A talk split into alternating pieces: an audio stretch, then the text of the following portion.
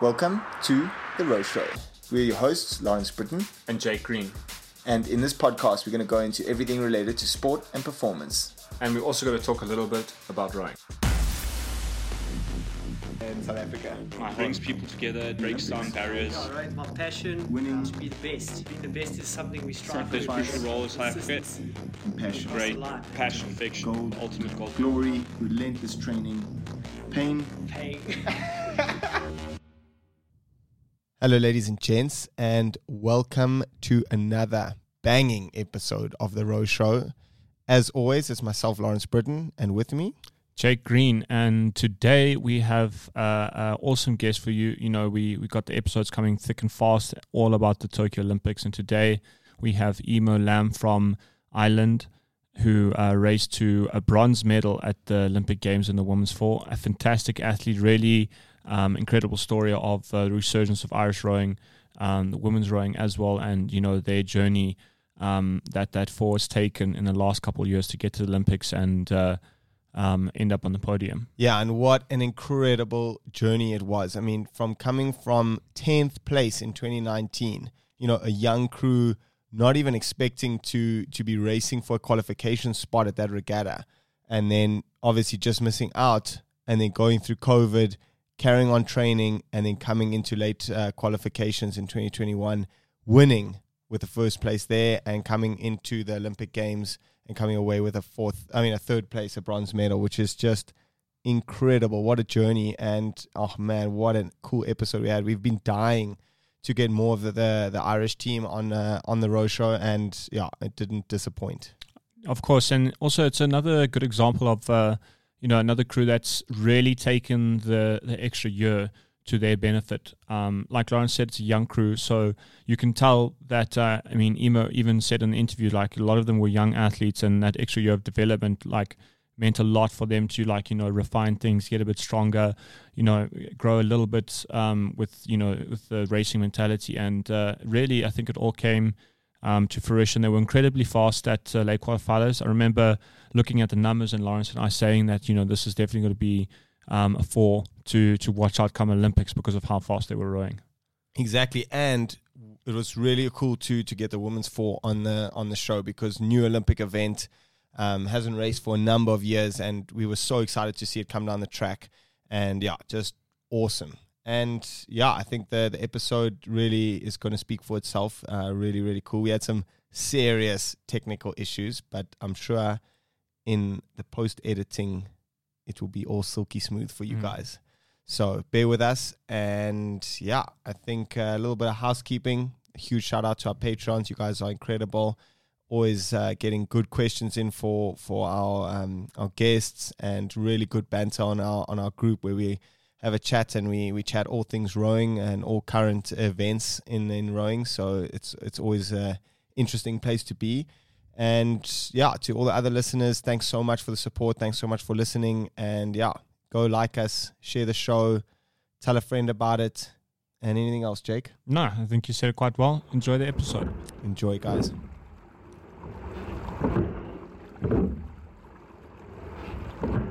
Welcome, ladies and gentlemen, to a, another awesome interview on the Row Show. And today we have uh, a very special guest on the show, Eimear Lambe from Ireland, who recently won a bronze medal in the, the Irish Women's Four. Welcome to the show. Oh, thank you. Thanks for having me. Yeah, and I've got to ask, you know, that this medal that you you've got, um, you know, in Tokyo, it's it's an absolute incre- incredible achievement for you know for your crew and also for um, Irish rowing in general, because this is the first medal that uh, you know Irish women have won at the at the Olympic Games. So how does it feel? I mean, like I'm sure it's you know you haven't really processed ev- processed everything, but it must be you know incredible feeling knowing that you you've you've managed to win a medal for the first time um, for Irish women's rowing. Oh yeah. No, it is incredible. Like I don't think it really processed with us until we came in off the water. Because well to be honest, racing we had a bit of a rocky start and like we didn't we weren't up there at all for the first half of the race and we kind of just managed to pull it together then in the second half. So in a way Mm. we were like slightly disappointed with our performance, but like not disappointed at all with the result. Um so it was then when we crossed the line we were kind of like mixed emotions, but then I think when it hit in we were delighted, like absolutely ecstatic. Yeah. And I don't think it was then until we went in and then we saw our coaches and stuff. And they'd be quite like stern Italian men, like, and they were so emotional.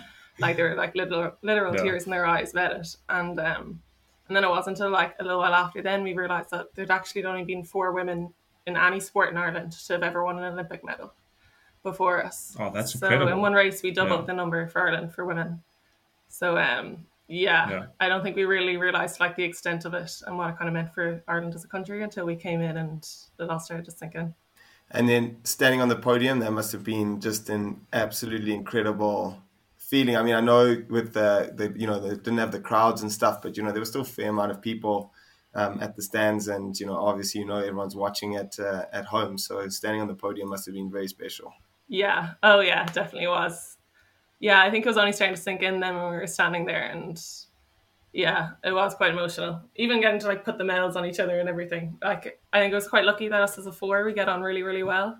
So like, even though like family and everything wasn't there, like our team was there, and I think that's probably the most important part. Yeah, no, hundred percent. And yeah, I mean, I, I was looking at your, you know, your racing. You guys have had incredible uh, progression. You know, since ever since 2019.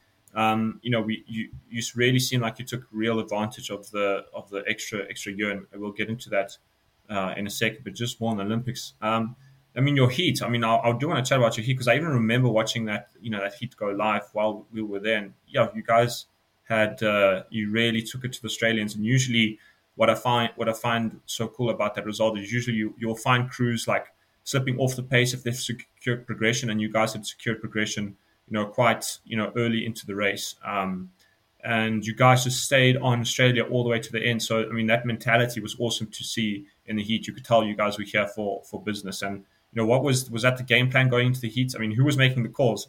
I hope you guys weren't expecting someone in the boot to say, "Okay, we can take it down," because you guys were running it all the way to the finish. Yeah, no. Yeah, because we knew that there was like a big enough gap that like if we were to go into the rep then we'd have at least another day of racing. And like it's just good to get the nerves out. I think everyone's kind of nervous, you know, the first race and it's at the Olympics. Mm. And so like Yeah. we were kind of gunning for it a little bit. And then we've always had like quite a slow start. So our main focus was trying to stay with them just off the start. And then we knew in the middle that we're quite aerobic, like that would probably be able to like try and hold a similar pace then once we didn't let them pull away too much early on. So we were quite lucky, I think, then that we had a good start then. And then I think because we were lanes next to them, everyone was just gunning for it, even though, um, yeah, maybe we could have like because it was two through and we were going to be through, but yeah, I think people wanted to just race up the line just to see what they could do, and then hopefully we are hoping then that race would give us a bit of confidence then going into the final that it would be possible to challenge them a bit more. Yeah, for sure. And then, how was the the actual the final race? Um, how were the nerves? You know, like what is it like um, that build up throughout the day? Did you sleep well the night before? And and what was it like um, uh, getting onto the start line for Olympic A final? Yeah, yeah, the nerves were definitely there. I think we all kind of switched off our phones and stuff the night before because we were getting so many texts and messages and stuff from home, and then they'd all be up the whole night as well. My family were having like a bit of a party anyway, watching it at home, so I was getting like drunk text messages from them, um, in the middle of the night for me, and then um, so yeah, the nerves were definitely there, but I'm a very heavy sleeper, so I managed to pretty much pass out for the night before anyway. Um, but coming up to it, yeah, no, the nerves nerves were there. But we kind of knew, like, we knew it was something that was achievable for us. Like, we've raced the Netherlands, we raced Australia, and we knew that we've done performances that were close to them in times. Like, on the day, it didn't work out that way, but we, and then we'd raced the other people in our final as well before, you know, it's not like, it wasn't like a complete unknown. So we just knew that, like, if we'd raced our best race and no one else pulled anything crazy out of the bag, that, like, it was a good possibility that we could make it onto the podium. So we kind of had that reassurance going into it. And then, as I said before, I think because we're quite a close knit for that, um, we're good at like bouncing off each other when we're nervous. So whenever we're warming up, I know I've heard of other crews actually complaining about us before about it, but like we always have our speaker playing like really loud music, and it's almost as if we're getting ready to go out for a party. You know, Is this? I take it this is on this is on land for a second. I'm like in my head. I'm Yeah, got on this, land we do like I've got this warm-up. image of you guys in the boat warming up, and there's just tunes pounding a boombox on my shoulder. like, that's that's unorthodox. I don't think I've seen a crew do that. if we could do that, we would do that. To be honest. Yeah, I don't know. I don't know. So- think if the, the the umpires, you know, the the FISA umpires are like the most, you know, I don't know what the word is, but they're super strict. You know, you can't even wear the different Yeah. colored socks. It's ridiculous. Yeah, yeah. There's yeah. Maybe a boombox probably wouldn't go Um, down too well. I've seen uh, the videos of you guys on the erg, and then also the music is just ferocious in the background. It's actually awesome. No, it is yeah, cool. yeah. One of the guys, Phil, then invested in um Phil Doyle's in the men's double. He invested in a big like JBL party box speaker, and we ended Mm. up like have, we had to like take bags off the trailer to make sure we could get it over to Italy for our training camp. Um, yeah, I think we spent a couple of hours compiling a playlist of just like really between like the Scissor Sisters and really hardcore rap that we just listen to now all the time for sessions and pre-race everything. Oh, that's fantastic. Um, That and yeah, I mean, amazing. I think that's that's quite a cool insight into like the the Irish rowing culture because it's you know anyone that's from around the world that's you know kind of clued up to rowing, you can definitely get a sense that you know the Irish rowing has had an incredible resurgence this last Olympic cycle. I mean, if you look at you know look at Rio, you had Sanita and you know the Donovan brothers, um, with the Donovan brothers winning you know that silver medal, and and now at this Olympics you have five boats you know racing and. Um, and also, of course, in Rio, your sister was racing there as well. So, I mean, the the amount of people that you know have uh, it, it seems like there's an incredible amount of people that have become involved in the sport up until that point. So, I'm interested to get your take on like you know you know what how how's it been for you, especially as like a, a younger athlete that's come kind of come up through the the ranks this last cycle. What is what is it kind of meant to you that this incredible you know resurgence in Irish rowing? Oh yeah, no, it's definitely been incredible. Um, it's kind of been a bit unbelievable, I think, for people on the sidelines, and like even yeah, my sister who's like kind of out of the system now. She can't get over just how much it's changed since her time. Um, I think it we're I think main part of it kind of is probably like the reprogramming and stuff the system. So we've had Antonio coming in from Italy. He's Italian, um, and I think he was high performance director with the Netherlands. I want to say before us. Um, so he's kind of brought in a whole different kind of training style and programming and he's been quite good at kind of getting juniors and stuff to be training that bit harder pretty much on the way up Hmm. So i think that's kind of made a massive difference and then also kind of spotting people i think as well and getting them to move down to cork earlier so the training our training our training base sorry is based in cork which is it's like the southwest of ireland and not a lot of people want to move down. Oh no, it's a really nice city. Mm. All my friends, like the girls will probably be annoyed at me for giving out about it, but I'm from Dublin and I wait for living in Dublin. But for rowing, you have to move down there, and it's a big move for a lot of people if they're not sure if rowing's for them or if they can make the big step like up to high performance. But Yeah. I think he's been quite good at getting camps and pulling people in with that. I think that's so that we've gone from having, I think only two or around four heavyweight women kind of in the mix, I think, coming into Rio to around nine this time, which is like double the number just there in a couple of years. Yeah, that is incredible. And then when did your like belief that you could go to the Olympics or you know, when did that Olympic dream really start? When did you really want to decide you want to take that on?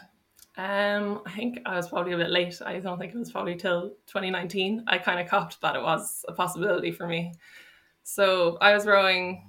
I rowed as junior and I was on the national team and stuff when I was junior. And then I went to college and went to like World Unis and I was kind of in the trialing process, but wasn't like as committed. Like I was mostly focusing on studying and stuff at the time. And then towards like my second year of college, I wasn't sure if I really liked it anymore. I wasn't really enjoying it with the university anyway. And I decided to take a break because I with my course I had to go on Erasmus. So I moved to Germany for a year then to study German. And I took a break from Rome completely, and that was 2018. So I came back then the September 2018 and was like, oh no, like I actually really miss rowing. And I think I think up until that point, rowing was always something I did because my mom put me in it when I was around 11. Mm. So I never really kind of thought of it as something like I chose to do. You know, it was kind of like almost like school. It was just something I rowed and then I studied and that was my life. And I was like, oh, Yeah. at what point did I make the decision to be here? You know? So I think then taking that break made me realize I was like, no, actually, I really enjoy rowing and I miss the sport. And I think seeing all the people then that I'd kind of left in Ireland doing doing quite well, like we were getting some of our first medals at under 23s, I think that year, that I was like, oh no, like I should go back. So when I came back, I was lucky then that my coach Giuseppe, who started coaching me in UCD, he was there and kind of pushed me back into trials because I knew I was going to come back to rowing, but I didn't know at what level. And he always kind of had the belief in me a bit that like I should be pushing to try and be up at high performance and making the Yeah. So Yeah. 2019, then I committed. I was in final year college as well, but I decided to go back to rowing and just to see what I could do with it. And I wasn't even sure if I didn't really think Tokyo was on the cards because I obviously left it quite late. But I trained that year and I made the four front 23s with Emily Hegarty, who was in the for me there. Um, and we medaled at that. And then from that, me and Emily and Tara, so three of us out of the 23 4, went in with Aifric just to qualifiers. And that was like my first senior world championships. And like we were a bit unlucky at, in the final limit lanes and everything, but like we missed out then by like two places qualifying. And I was like, oh, I didn't expect myself to be at a senior world championships even near a qualification spot at all. Especially after my year, because I hadn't moved to Cork even at that point. I was just going down for training camps and going to Italy on those camps and but doing most of my training alone in Dublin. So I think then at that point it kind of hit home that I was like, oh, if I moved into Cork and just really commit, maybe at last chance, well, there's hope. Like, so I think it wasn't until that point then that I was like, oh, this, like people had always kind of told me it was a possibility for me, and I just don't think I ever really believed them. And then it wasn't until that point when I actually saw, like, that we had that kind of performance in us that I was like, okay, Mm. maybe I'll give it a go, and here I am. Yeah, also with a bronze medal, uh, a bronze medal around your neck, or so to speak. I mean, that's uh, that's quite, uh, you know, it's definitely um, an affirmation on, on of your your rowing abilities. Um, but I mean, you, it does seem like you come from quite a, a sporty sporty family. So, and uh, for the listeners out there that aren't aware, you have a sister Claire Lambe who raced in the lightweight women's double at uh, 2016 Rio. So I'm sure you you kind of uh, you you must have been exposed to a little bit about the you know, the high performance, I just suppose, mentality or, or a fairly, um, you know, good idea of like what the, you know, maybe what the Olympics were were about, and maybe that's why you thought you you didn't you, you didn't think that you might not have it because after watching Claire, you know, race race the light double, and you know, you have an understanding of like how difficult it is really to go to the Olympics, and you know, that's that's often something that most people don't really know. But yeah, I mean, chat to us a little bit about the you know the influence of your family and like Claire's, you know, Claire's influence on you. Yeah, I think yeah. To be honest, that probably did play a bit of a role. Um, just because me and Claire would have very different personalities and like Yeah. ways of approaching things. Like she'd be very like all or nothing. Would be like balancing everything. She'd be like wearing her training gear to her lectures in college, so she could save as much time as possible in between to make sure she can fit everything in. Like and should like Yeah. to the extreme, everything almost like perfectionist. To the point like everything has to be efficient, you know. Whereas Yeah. I think I'd be a bit more kind of laid back and if it works, it works. If it doesn't, it doesn't. And I'd try to fit things in. And like, we'd both be quite different sides of the spectrum, you know? So whenever Mm. I'd see her, I'd always be like, oh, like that's the personality you need to succeed. And I did. And it totally worked for her. And like, she's, um, she definitely probably wouldn't have, like, she's obviously a very talented girl, but like a lot Yeah. of her success is down to like how like tedious and stuff she was and how like efficient and how she managed her time and and that kind of thing. Whereas She sounds like a true lightweight. Yeah, Yeah. exactly. That's like I feel like every lightweight has got that personality, maybe. yeah, I think she had to like so that's the thing. I think looking at her, I was like, no, like I clear I don't have the personality to be like a world class athlete. Like um so in some ways like it was inspiring seeing her and having someone that I knew go to the Olympics because then I knew it wasn't just like Usain Bolts and these crazy people. It was like Mm. a family member, like, you know, like your average girl can go to the Olympics, you know. But then at the same time, I knew she had this like edge on her personality and the way she saw things. And I mm. and she was very obviously competitive as well. Whereas I think I'd be more internally motivated on like myself and just make myself better rather than like competitive off other people around me kind of thing. So Yeah. I was kind of like, oh, like I don't have that competitive drive, you know, and like should be going for runs on Christmas Day when I'd be getting out of bed and things like that. And um, so I think, yeah, at that point, that probably made me think, um, yeah, made me question it a little bit. But Mm. other than that, but then, yeah, see, I have three older sisters, so there's actually four girls. So my mom had pushed us all into sport pretty early on to try and Mm. empty out the house, I think, a little bit. Um, yeah, four girls was probably a bit much to handle. In hindsight, she probably thought after having us, but she put us into like summer camps and everything. So we were lucky we were beside the rowing club because like my mom would go for walks and stuff, but she wouldn't be like overly sporty, and my dad would be into a bit of cycling and then and hikes and stuff, but like he wouldn't have like a sport that he'd be all or nothing about. And we were just lucky, I think, that we lived beside the rowing clubs, and my mom pushed us into that that we kind of got into it, and yeah. Yeah. That's awesome. I mean, Lawrence Lawrence probably knows a fair amount of that. He's got three older, I mean, three brothers as well, two younger, one older. So you know, I'm sure that that family dynamic can be quite competitive and boisterous. Oh yeah, definitely. for sure. Yeah. Yeah, my mom just really wanted a. My mom just really wanted a little daughter, and uh, it was not to be. Yeah. Shame. Poor Charles. He really was supposed to be a supposed to be a girl. Um, Oh, well, you know. So we, I want to switch on. I want to switch to you know, in 2019 World Champs, you finished 10th, and then two years later, 2021 Olympic Games, third place. Talk us through the transition between finishing there and then obviously COVID had a huge impact, and you know we've really seen with the, the other other um, athletes we chatted to that like different countries have had such different effects by COVID, and you know, and some countries have really used it to their advantage, and others have have struggled through it. So tell us a bit about that extra year, and then how you managed to to come into 2021. You know, the second place at European Champs, the first place at final qualification, and then onto the podium at the Olympic Games. You know, there must have been there's been some serious changes in uh, in the way you guys, uh, the way you the girls have been racing down the track. So so yeah, get into into that for us.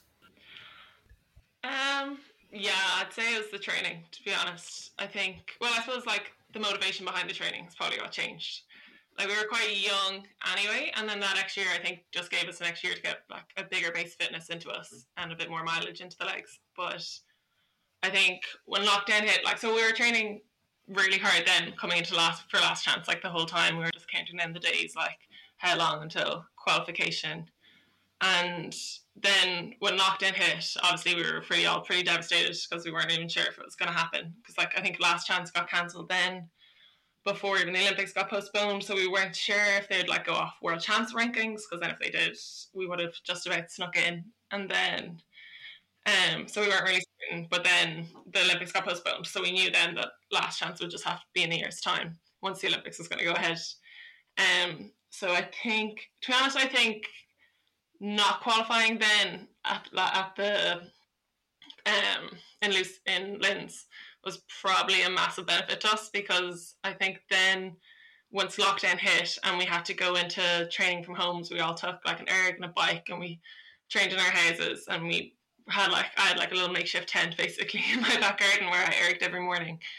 Um, I think there definitely been space then to like take the foot off the pedal and kind of just relax into and be like, oh, everyone's at home, like no one's really training that hard. And if we had qualified, but in the back of our minds the whole time, we knew we hadn't. So we didn't really feel like we had that kind of leeway.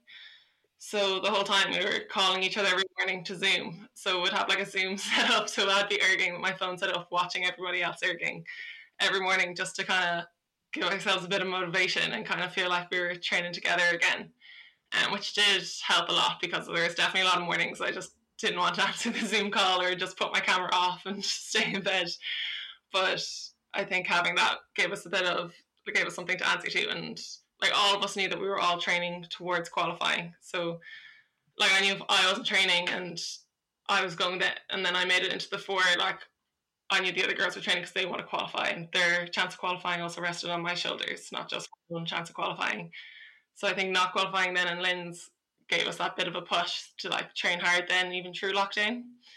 and kind of kept us then pushing the whole way through because then every session we knew we only had so long.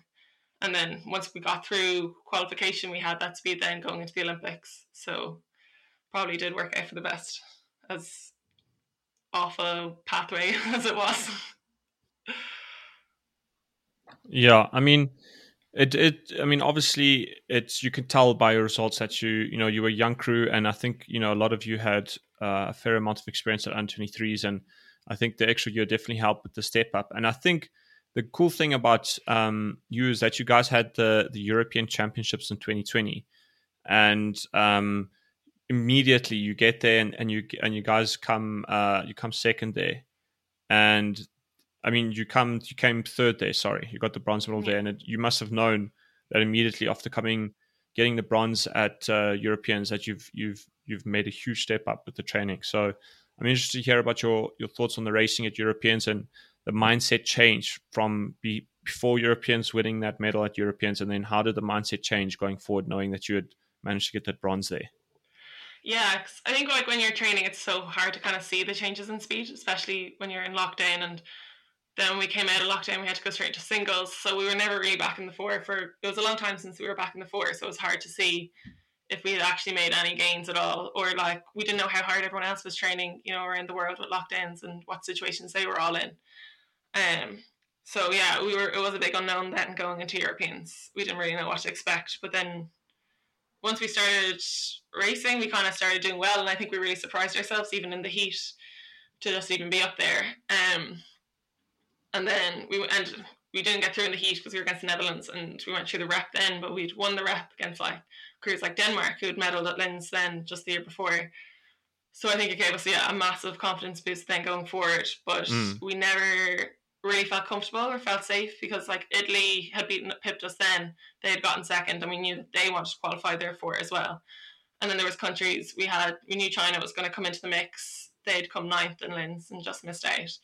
And then like there's always going to be unknowns as well. I think that pop up in last chance that you just don't expect. So like like a rush, the Russian forwards there, we didn't know who that what that speed they were going to have, and um, we weren't sure at the time whether or not New Zealand would field a four either. So we knew that we were tight with Italy, but then we knew other people were going to come into the mix. So I think probably it gave us a bit of confidence going in, but also we yeah we never felt safe. we still knew we had to make a big step up we wanted to make sure we were going to qualify. And then, and then going into that qualification, what was you know like for i mean we uh, my crew also went through late qualification and i mean that is it is such a stressful regatta. You know jake's done it in 2016 i tried to do it in 2012 and you know it's it's a brutal mm. brutal environment uh, that final qualification. And how did you guys uh, handle that pressure? Um, and I mean, how yeah, how's how were you, were you more nervous for late qualification than you were for the games? Oh yeah, definitely, because you know it's like a regatta that everyone there is either going to be completely elated or completely devastated, and there's no in between. You know, there's no like, oh, I'm happy enough with that performance. It's either like you were delighted because you've just achieved what you've been training for for four or five years, or you're devastated because you missed out. And there's no one there that just goes to like have a good race, you know. So I think just the pressure of that going into it mm. and just knowing yeah. that this is it, there was no other chance. And we really all backed the four so much as well that year. Like we just, and the only way, like as a crew, so we had us and then the girls' pair and Tara then, who was going to be our spare. And the only way we would qualify for to have a spare in the Olympics was if the four qualified. So that was basically the whole team. And we knew that like the only way for everyone to be able to go and everyone to be happy like and go to the Olympics was if we got this four qualified. So it was a real like team mentality, and it kind of felt like mm. the way to not just like for ourselves, but the whole team that was like on our shoulders, you know. And so going to that was quite stressful, but mm. you know we knew we'd done like good performances. I think we surprised ourselves then again in the Europeans before, where we were quite close to the Netherlands, and we knew that they were like gold medal contenders, that they were that they'd come second in Linz. So we knew like we had the speed going into it, but it was just the whole fear then that you know, you never know what's going to happen. Like you could hit a buoy, you could catch a crab. Like there's just so many yeah. unknowns. So there's almost like irrational fear going into it instead of yeah, there's like, so many unknowns. fear unknowns. performance. But mm. um, yeah, yeah, it definitely was a, not the best way to go about it. But Well, yeah, but it still probably worked out though because it meant that we were training so hard No. and coming up to the Olympics. Like there was a good momentum then, moving from last chance into the games. And then what was the vibe? What is the vibe like between uh, quali- qualification and in the Olympics? Like what happened in the crew between those two regattas? How was the training? And uh, you know, obviously that added a lot of value to um, to you guys. Um, for me, I think it was actually quite strange because I think in my head I couldn't think about the Olympics until after we'd qualified. Like I'm really like I'm kind of person that like can only do one step at a time, and thinking past that point was like way too much for me. So in my head, I was just like qualification and like I can't talk about the Olympics, can't plan for the Olympics unless I'm going, and I'm not going unless I qualify. So I think it was kind of a weird then transitioning after last chance because we'd achieved that and like the Olympics was obviously my goal, but in my head, qualifying was my goal for like the last year and a half, just to make sure we qualified. And Yeah. I think Mm. then try, I had to like make a bit of a weird mental transition then to kind of like reset and then make my goal the Olympics straight after, which kind of sounds a bit weird and I know it sounds probably a bit stupid, but I think I had built up last chance so much that like I kind of had to coming out of it, I had to kind of take a minute and then re kind of reset myself then for like the next goal you know? So i think there was a bit of a transition then for us because like everything we did every training session was about qualification and last chance and what other boat speeds would be doing and that kind of thing that we now had to like reset our goal and try and basically aim to try and medal then at the olympic games because after last chance then and we kind of after all our performances that year we knew that there was a strong possibility but i think it was like a bit of a weird transition then trying to like reset myself but then once we managed to get past that, it was good. Yeah. Like, there was good momentum then. We knew that we had a good chance, and we ended up going then to Italy for a camp for four weeks before going to Tokyo. So that was really good because there's no distractions and stuff there, and the weather was nice, and yeah, it was good then moving forward. So you know, I want to you know we we've seen a pattern at the at the Olympics that uh, often you see um, the crews that make it through late qualifications they go on to do really well at the Olympics and you know Lawrence and I um, you know we we had looked at the we spoke about like the the, the last qualification regatta and we even looked at the numbers and the women's four was the you know was the one event where you know we reckoned that you you were definitely going to have a real competitive shot and with the top group um, at the at the games. And I know you said you guys were fairly confident, but I'm interested to hear like, you know, were, were the, did the coaches sit down with you guys, or did you guys had a did you guys have a fairly good idea that the the times that you rode at the late qualifications, the percentages that you rode, were fairly competitive? Um, yeah, yeah, I think we kind of did.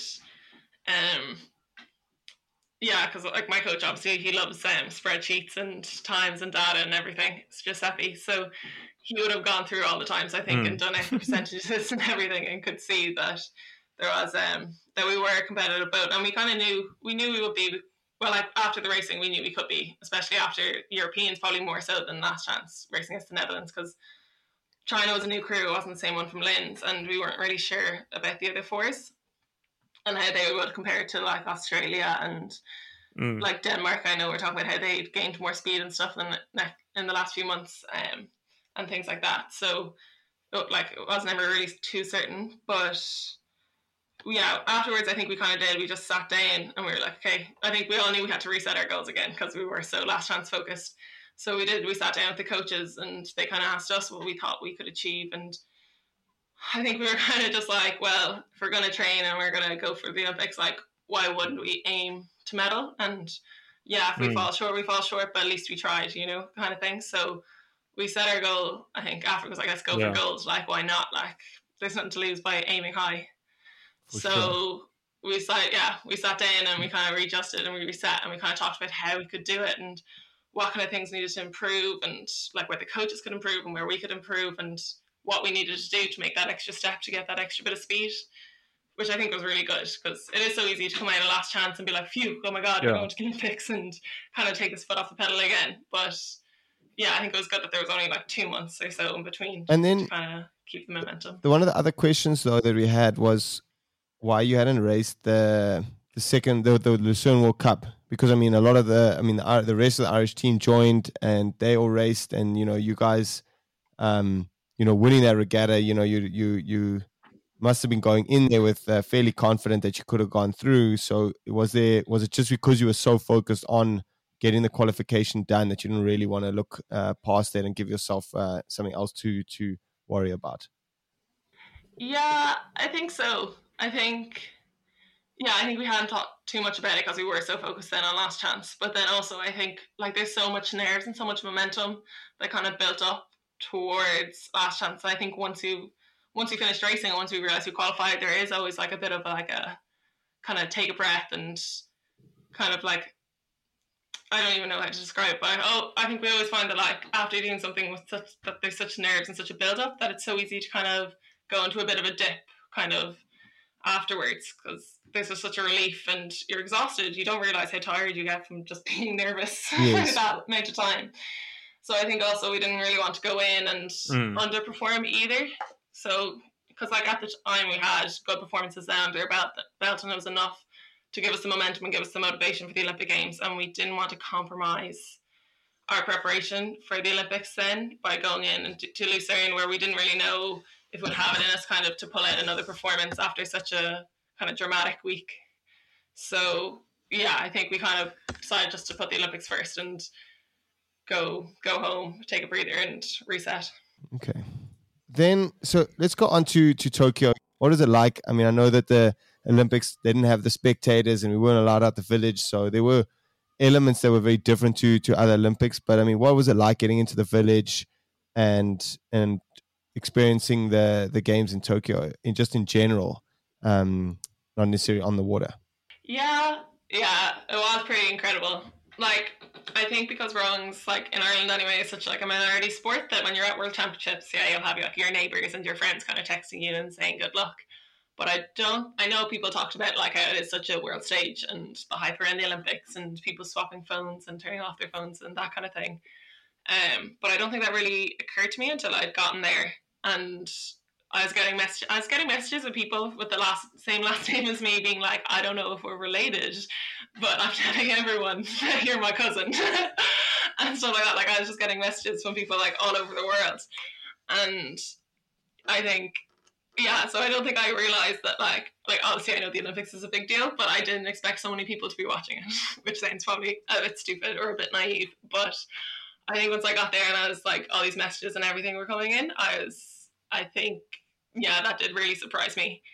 Um, and I did end up having to like turn off my phone anyway the mornings of races and things like that. But um, the village and everything, yeah, it Mm. was so cool. And I think it was good that they kind of had the restrictions and stuff in place that you could still kind of talk amongst teams and that kind of thing, and you could still sit with people at in the dining hall and that kind of thing. So there still was like a bit of a social aspect. Like uh, going into it with COVID and everything, I expected it to be so much worse. Like and basically being confined to your room in between races and that kind of thing. Yeah. So it was good to be able to go out and walk around and Mm. that kind of thing. But No, it is. It Yeah. is a it, it is an awesome experience, and like the the Olympics, I think is just you know for me it's um it's just the sheer size and the logistics and you know amount of people there. It's it's incredible.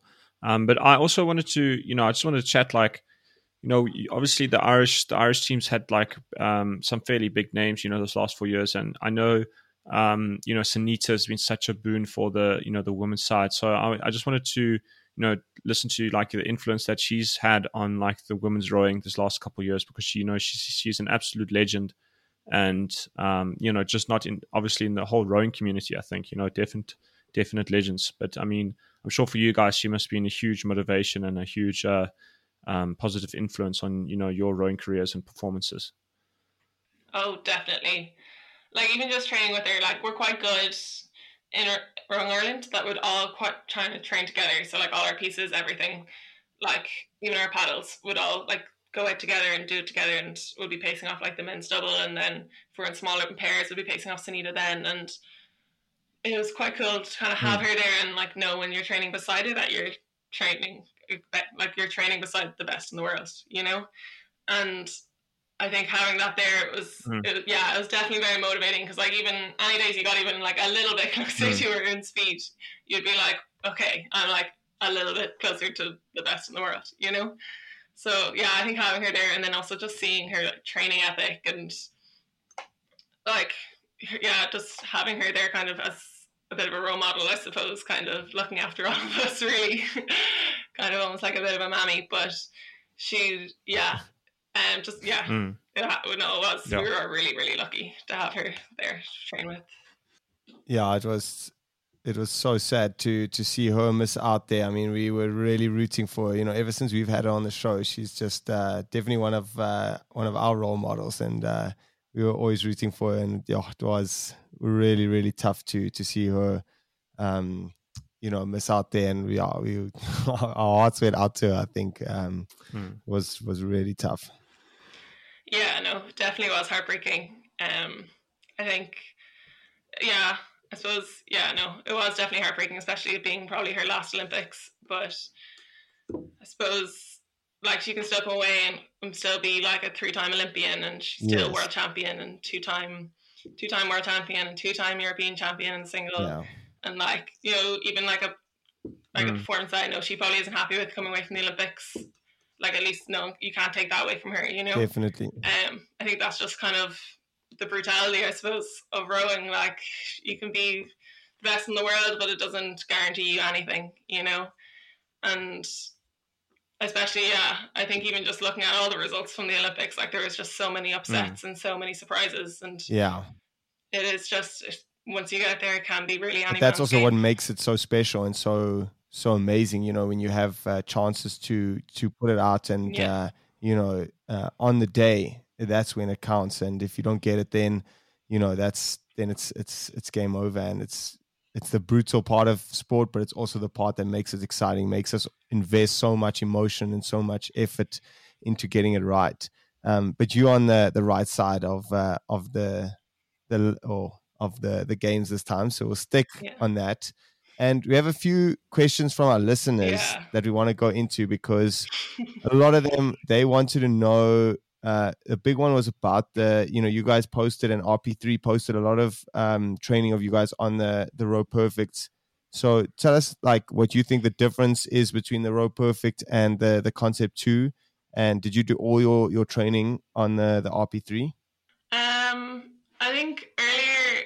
like a year or two ago, like um, we would have probably been a bit more erg focused on any water sessions that we couldn't do on the water because where we're based is so like barely close to the Atlantic Ocean, so it does get quite windy there.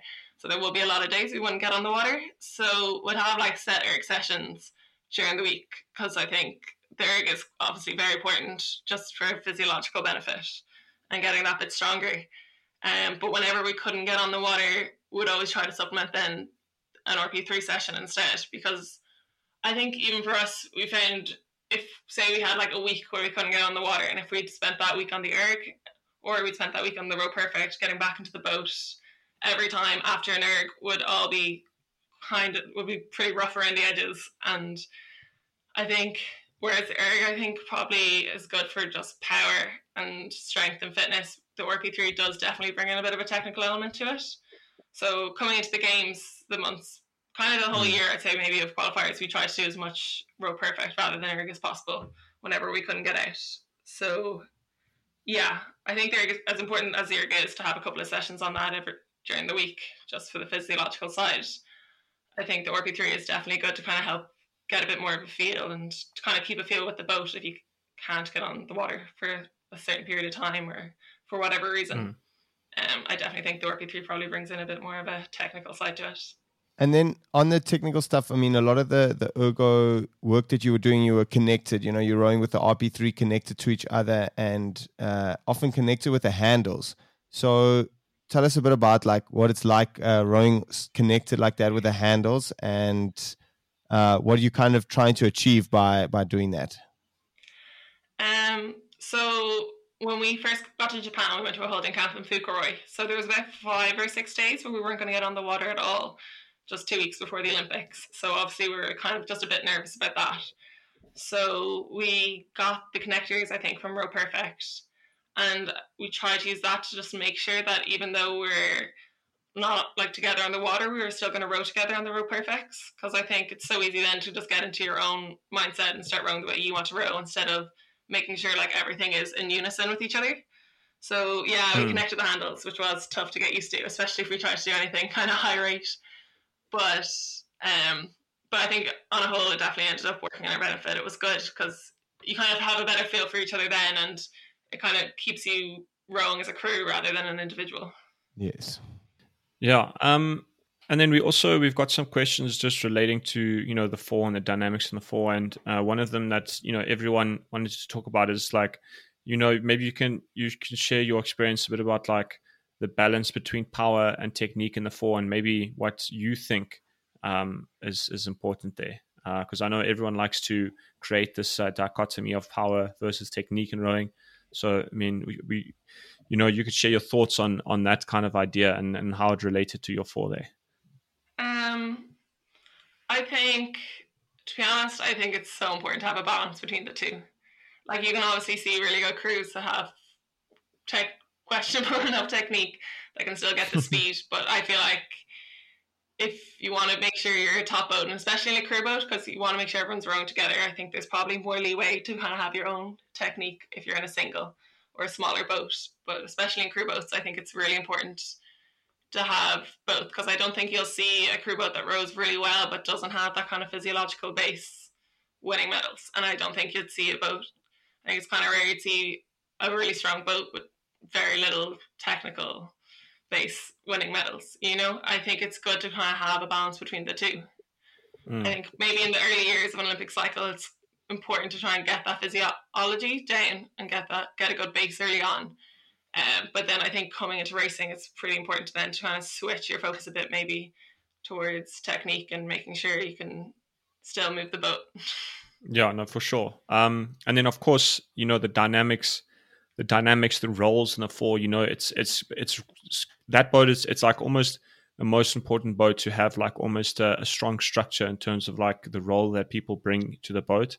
Um, you know, because I mean, even in the eight, you know, you have the cox, which uh, which you know handles the calling and stuff. But in the four, you have four people, four egos to manage. Plus, you have to, you know, you got the calls to make. So, you know, it it'll be cool to listen to the the roles and the dynamics that you had in your four um, and what each person brought to the table? Um, so Aifric's in the bow, and in racing should be the one that kind of because she steers as well. So oh, should also kind of be keeping a little bit of an eye on where we are in the race. Because I think, yeah, yeah, it is a bit weird. None of us like steering, so she kind of got shafted with it a little bit. Yeah, but um, against her will, like, but um, so she'd kind of keep an eye on the race and kind of tell us where we are because we try not to look out too much because I know if I look out, I'll just get distracted. So she'd kind of keep an eye out and tell us if we're coming up on people and where we're kind of sitting. I'd make the technical calls then and call out for the race plan and that whole thing. That would be my job. I'm in two. Fiona and Emily kind of mostly just focus on setting the rhythm together. Mm. So, yeah, yeah, they'd kind of just set the rhythm, kind of give feedback, maybe when we stop return, like in training sessions and stuff, on like how they're feeling it. But yeah, they'd mostly just set the rhythm. I'd make the calls, and yeah, Aifric would steer and kind of tell us where we are. Even though sometimes mm. I think she kind of it makes it up a little bit to make us feel better when it's not going well. I think in the final we were fifth coming through the 1K, and I think she told everybody that we were fourth to try and get us to go a little harder to make yeah. sure we didn't lose hope. So it wasn't until after we realized, yeah, that we were fifth. yeah, that's really funny. We always find like you can only do that in a, in a few. You can only do that a few times because if you get a like a kind of reputation for for uh, you know bending the truth a bit uh, down the racetrack, and you lose that trust in the in the crew, and then people start. Uh, you know, you'll say we're fourth, and everyone else is going to start looking to to make sure that uh, that you are mm. fourth. Yeah, that's true yeah, you definitely yeah you need to you need to balance that right. And you know, I'm interested to hear the you know the steering and the bow seat. I you know just on a personal level, I just find that it's quite like it's quite weird because you know here in South Africa, I for one I love steering. I've I've no issue with the steering, and I've always I've always um uh you know liked having the steering and and, and being in control of that. Um, but I find it so strange. Like I've I've noticed recently that there's quite a lot of crews that have the steering operating from the bow seat. Um, if I was in the bow seat, I would want the steering, but usually I'm in the stroke seat, so I don't have to worry about that. Uh, yeah, so I think yeah, a lot of boats would probably steer from stroke, but me and Emily both can't steer at all. and we're Emily used to be stroke side. I think that was it, and she couldn't steer. So in pairs and stuff, whenever we would train in pairs, would always end up having to put the steering on bow. So it just became a thing that all the bow siders needed to know how to steer, and the stroke siders kind of got away with it. Yeah, Um, and then like when we're normally rigged in the four, not just bucket rigged. I think three. Whenever I think Aifric has been in three before, and whenever she was in three, she found it way too hard to steer. So it just ended up being pushed further and further back in the boat I see. until it landed into the bow seat. And Yeah. then we bucket rigged and stuff. So Aifric was landed with it again, and yeah, so I just went back there. But no, That's I think that's so funny that you like to steer. That's like, great. Oh, it's the best. Absolutely I love nobody it. wants it at all. I love it. I have to have the steering. I get upset when people are steering for me I'm and I see them going offline or like we row in big dams and I'm like, I have to take the apex line or I have to make sure that like, my line's perfect to stay with the other crews or you know if you're having a bit of competitive steady like I'm always like okay how can I get the upper edge here with my steering or try get in their face a bit rattle them and then Cutting the corners. yeah I take the corners and then you know if I'm rowing someone and like I could tell like sitting in the back I'm like oh we're not going straight this is killing me exactly. I think uh, you're so spot on there, Jay. Because I'm the same. Like I don't mind when other people steer, but then they must steer well. Like they must then um, up their game to to make sure that Mm. they they do a good job. Otherwise, it just end up getting frustrated and wanting to take it. But I think the difference between I I only like steering in the stroke seat. I think it's because I learned to steer in the stroke seat. So like all my references and everything I'm looking at, it's in the stroke seat. And then when I've tried to steer in the in the bow seat, it's a nightmare. It's so hard. I have no reference, and I always just end up drifting and forgetting about the steering, and then and going off track. And I and I think most places that steer on like rivers and you know that row in rivers, that's when the bow steering is really becomes a, a thing because lots of people steer from the bow. That's where they learn to steer. Um, that's why a lot of the British crews have the the steering in the back. Yeah, like we're we're on a lake, but once up near the top, there's a lot of corners. So like there'd only be about a kilometer straight, and then you'd have to do like a sharp turn. So I suppose then it kind of worked, yeah, as well that it would go into the bow then. Um, so yeah, I mean that brings that brings us towards the you know the end of the the interview, and of course you know you've listened to the show. We have the quick fire questions which we ask every you know every um, guest on a show. Um, and the first question is uh, if you could race any boat class at the Olympic Games, which one would it be? Um, I think I really like fours. I think I'd still stay in the four. Mm. I think I could do maybe the eight as well. I think an eight to be what see what it feels like to be in like an Olympic class eight. That would be that would be pretty cool too. Yeah, that would be amazing. But also, and I mean, it's a theme that's that's come up a few times on the on the show is is how awesome it is to have uh, the women's Oh, yeah. four back in the in the games, and and you know the the second they announced that, I mean, obviously we were we were a bit gutted about the lightweight four going out because we we quite attached to that event, but we said straight away this is going to be such a good addition to the the Olympic Games, and it's going to bring so much more competitive racing, and yeah, I mean, it it really did not disappoint at all. We we really saw some amazing stuff um, from the women's four this uh, cycle. It's been really really cool. Yeah, no, it's been so good having it back because like otherwise, especially for like countries like Ireland, like we'd never have enough to field. Well, like at the moment, we wouldn't have enough to field a good eight. Hmm. So if you wanted to be a sweeper, or your only chance is to be in the pair, and that, then if you're only Yes. able to on one side, that leaves you only with one spot, which yeah isn't great. So I think having the four then as well definitely it's good. Exactly. The the transition for me as well. It's like you know you're it's it's easy to develop a pair and then move into the four, and then if that goes really well, then you can start to look at the eight. But it's it's Yeah. it's too big a gap between the pair and the eight. You know how are you going to develop? Where where are the where's all the racing going to happen that, that brings this many uh, people into into the event to be able then to make the jump into the eight? Yeah, exactly. Like you couldn't just field four pairs. So yeah, I think it's just such a, a, a quality addition to to rowing. Yeah. Oh no, definitely. Like that's a really good point. Like because it'd be so hard to just field four pairs every time. And then our next question is now you've already chosen the four. So if you could choose any three people, anytime, anywhere in the world, um, to row in uh, a, a four with, who are your three crewmates uh, going to be? Oh, that's tough. Oh, I don't know. I'm really bad at names as well. I won't even know everybody. Like, um, maybe.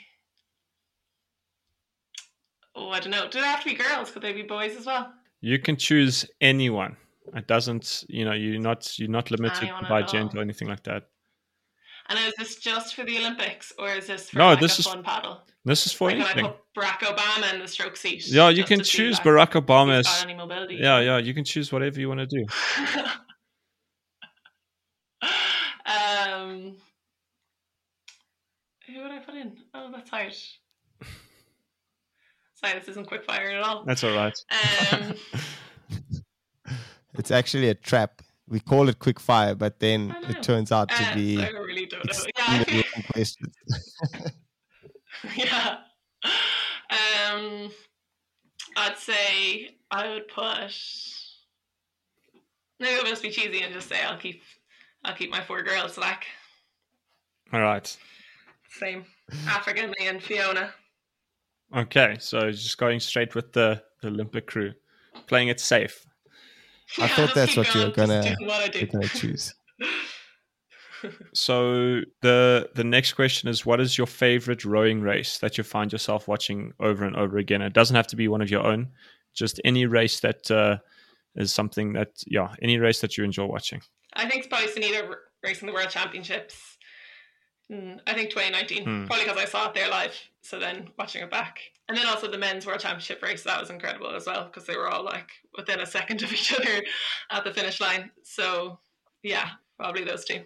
Yeah, both of those. Oh, they're such good racing. Yeah, they were they were insane. Especially, I mean, I mean, Sanita winning her, her world champs in 2019. I mean, yes, that was also a legendary race to watch. Um, watch her win. Um, yeah, So the next question, and this one is a bit of a is, is a controversial question. Often brings out some uh, heated controversial. arguments. and if you were in charge at World Rowing, uh, what would you change? Oh, um, what would I change? Hmm. I think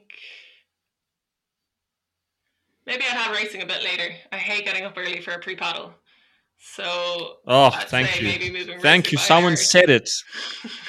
Someone has said it. Someone has said it. Yes, it kills me. It's getting up early. It kills me. And the men's pair is also Yeah, one of the I- first events usually on the program. yeah, pit. I don't think I wake up until halfway through the race, so a bit later would definitely suit me. Oh, that is No, such I, a I'm on the same answer. page uh, there.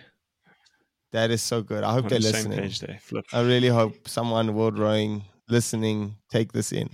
And also, I also feel that you know, all, all rowers out there, you know, we like to party, you know. So why do we finish? I feel like we could push it a Yeah. bit late into the evening, so it makes a, a bit more natural transition from you know really doing well racing to you know let's have a bit of fun. I've and I've done the I've done the Yeah, opposite um the opposite extreme where at at Henley the one time um there there was some error there was some issue with the the the, the heats and it was like on the one of the early days of racing when there was like the whole day was just packed with racing and they had to move our race to the last race of the day. Uh, I think we were racing the Greeks, um, and they had uh, they had some issue with their boat, so they needed to fix it. And we ended up racing at like just after eight o'clock in the evening, um, and it was I mean it was awesome. It was really cool to to be the last race of the day, but it was um, you know like you so uh, like you buzzing after a big race, and then you were like we really struggled to to go to sleep that night because it it was such a um, such a big one. Yeah, and I feel like if you're if you finish at eight o'clock, sure, everyone's probably on the Pimm's and on the cans and stuff well before Yeah. you. Yeah, so you'd have a bit of catching up to do. A little bit of catching up to do. Um, so the the next question is this is the the one that you know everyone wants to hear is um, what's your two kpb on the 2000 meter ergo? Um, so I haven't. So I did a two k. I'd say two years ago, and then or a year and a half ago, and then I got COVID actually in January. So the Oh, two k I sure. did this year was about a month Yeah, it was about a month after coming back from COVID. Um, but I equaled my Mm. PB, so it's six forty two. But I'd like to think Nice. I could have done it Oh, better nice. if I hadn't hit it. No, that's pretty COVID, good. We have- I'll I'll let you know we've got a ergo ladder where we have all the guests on the show. You slot in between Victoria Thornley and Helen Glover, six forty two. Victoria Thornley is on a six forty one. So pretty Yeah, you competitive finished you time. finished eighth on our on the the on the women's section, eighth place, and that's pretty Yeah. that's pretty good. I must say, you know, and I love it. Every time we ask take them this question, they're always like, "Yeah, but Mm. they'll be like, oh, it's it's not so good. It's you know, it's only a six uh, f- uh 42 and it's uh you're like oh okay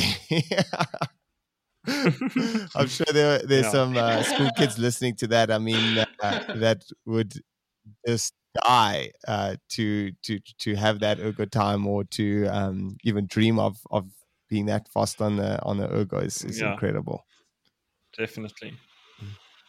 Then our last quick fire question is: If you had to choose a different sport to go to the Olympics in, uh, what sport would you would you choose and why? Oh, I've actually thought about this all the time. I can actually answer this one. Actually, I have two. I have two though. So, if I had the body type to be a gymnast, I think I'd be a gymnast just because that is so cool. And like, if you're at a party, you could just do a backflip, and that can be your party trick. Whereas I can't take out an erg at a party and show off my sport, you know. so I think gymnastics is cool, but training is pretty grim from gymnastics, and you have to like stretch for like a lot, a couple hours every day as well, and I hate stretching. So Yeah, stretching. if I take Yeah. training into account, I think I'd like, yeah, stretching is the worst. Um, but if I take training into account, I think I'd like to be like a hundred meter sprinter because I feel like Mm. they've like really short but like intense sessions, and then they're done Mm. for the rest of the day. You know. So Yeah. I think, and then it's a really short race. Like it's only what, like nine second, eleven seconds. Yeah. So I think a Mm. And meter it's the sprinter would be king. pretty good too. It's the It's it's the- the yeah. absolute pinnacle event to be able to Yeah. perform in. It's like the fastest person. Mm. Yeah. Yeah. Yeah. And like, how much pain can you really feel in 11 seconds, you know? No, you feel None. nothing. We used to do it at school. Uh, we used to at athletic season. We used to do all the events and 100 meters. You'd feel hella nervous. I won't lie. I, I remember even at school, you know, running barefoot on a grass track. You know, you'd get hella nervous. But I, from coming from rowing, when I did rowing at school, I did the 100 meters. I'm like, this is this is peanuts and biscuits compared to 2K ergo. I remember watching a, an Yeah, interview totally, with like, uh, it, just, it seems glamorous.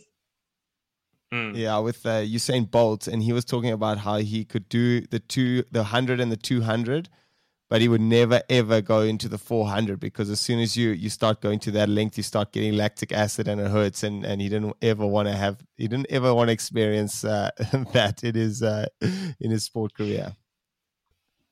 Yeah, that's just so dreamy, like, to just never feel pain, but still have like a load of Olympic Yeah. medals.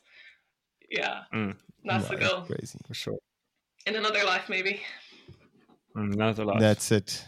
So, I mean, that wraps it up. I know we've had a we've had a an up and down episode here. It was uh, tricky with the the delay and uh, all the, the technical stuff we've had, but it's been really really awesome to to chat to you and and hear your story and kind of dig into how you guys managed to to you know bring the the Irish women's team to the the front of the map and uh, and perform on the on the big stage. So really really awesome and thanks so much for for coming on and giving us your time and um and being just so awesome to to chat to Awesome. Yeah, it's been good. I really enjoyed it. Thanks for having me. cool so that is a wrap for Eimear Lambe Well done, Lawrence. I struggled I struggled with this name Yeah, big Lawrence, time Lawrence is. I'd never got so many messages about getting someone's name right before the show. I was struggling I, he, I I used the internet, and it's funny enough, the internet gave me the wrong pronunciation. But yeah, okay um, yeah. But anyway, it was a fantastic episode. Great to um, chat to her and, and everything that she she has done. Definitely someone to look out for going forward. Um, and yeah, I think uh, just listening to you know the the the COVID stories coming out of the Olympics and like the the the, the progression that a lot of crews have made have definitely been really eye opening and, and quite cool to listen to because it's such a unique um, aspect to this Olympic Games and just listening to how Eimear took advantage of uh, the the COVID break and what it meant for that fall, I think was a really cool thing to you know to listen to.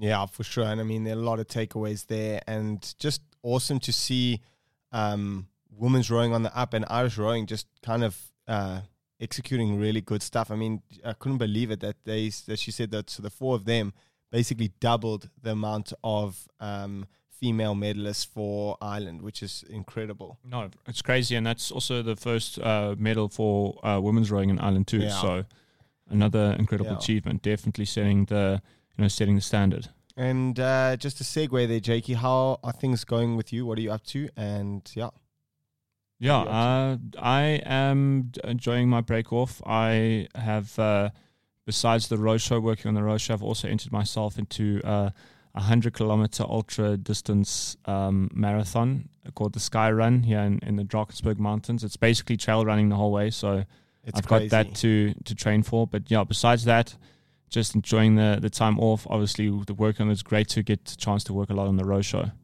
Yeah, I mean that's it's crazy, Jake, that you're doing the sky run, and not only, I mean, we have uh, South Africa has many ultra marathons. It's like a cult in in South Africa. We have our, uh, the big one is the um, Comrades. Comrades. Marathon, but that's on the road. This sky run is self navigated through the bush in the mountains. it is mental. So I am really interested to see how uh, Jake manages on this run. And I myself am also entered into a few Oh yes, runs. Lawrence is doing it. Kruger, uh, you know, Nikki, Lawrence's wife, you know, is really using the opportunity to spend time with Lawrence and has entered him into a, um, a ma- um, I think you're doing a marathon or something, hey? what Oh, are you doing? It's like a multi-stage day. I don't think it's not quite a marathon distance. I think in total it's around a marathon distance, but it's over like two or three days. I am dreading it. I have not done one millisecond of training since the games, and I am dreading it. But I will, I will be getting going soon, and I need to get on my bicycle because uh, my brother also wants to do uh, this long race. I think it's beginning of next year. It's uh, three. It's called three six one, and it's literally three hundred sixty one kilometers long, single stage. are you going to do it with him? Yeah, Oh shit! I didn't even realize. Yeah, was- we were talking about it earlier. He was talking about uh, his brother doing it. I didn't realize you are going to do it. yeah. with him. No, no, I'm gonna I'm gonna try and uh, commit to to do that. So I've I've got to get uh, get going, get back on the bicycle, and uh, do some training.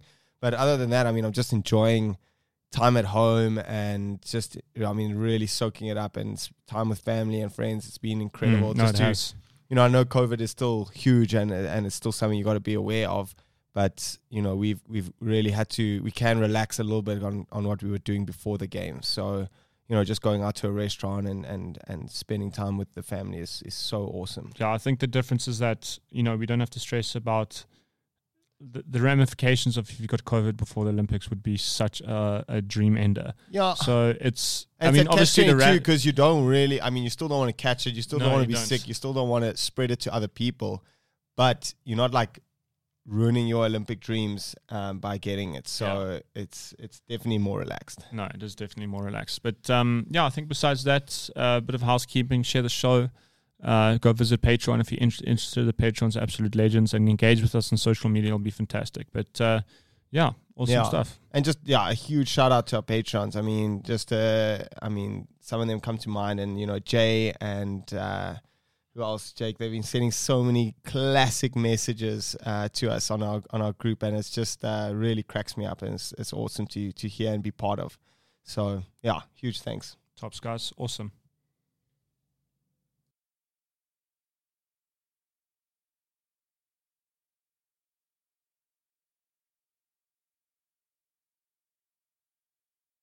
for the four of us, you know, like we had all that pressure and sorry, there's someone knocking at my door. Hang on a second, I go for two seconds. I'm so sorry. Oh my god.